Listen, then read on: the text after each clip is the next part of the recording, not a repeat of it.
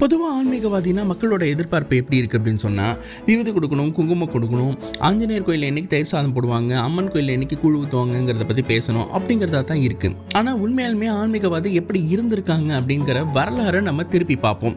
இப்போ விவேகானந்தர் எடுத்துக்கிட்டோம் அப்படின்னு சொன்னால் அவர் வந்து சாமியை பற்றி கூட பெருசாக பேசியிருக்க மாட்டார். அதே சமயம் ஆன்மீக கருத்து அப்படின்னு நீங்கள் நினைக்கிற மாதிரியான எந்த ஒரு விஷயத்தையும் அவர் சொல்லியிருக்க மாட்டார். அவர் சொன்னது பூராவுமே தேசபக்தி தேசத்துக்காக ஒன்றுபடணும் இந்துக்கள்லாம் ஒன்றுபடணும் இந்த மாதிரியான விஷயத்தை தான் நிறையவே சொல்லியிருப்பார். ஏன்?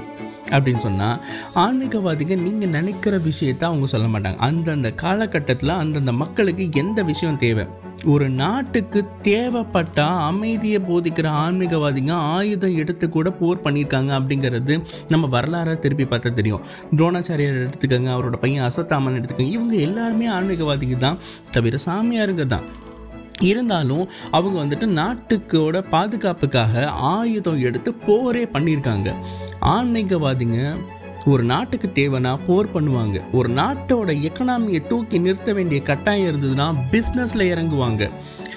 விவேகானந்தரோட காலகட்டத்தில் சுதந்திரம் அப்படிங்கிற ஒரு விஷயம் இந்தியாவுக்கு ரொம்ப அவசியமாக இருந்தது.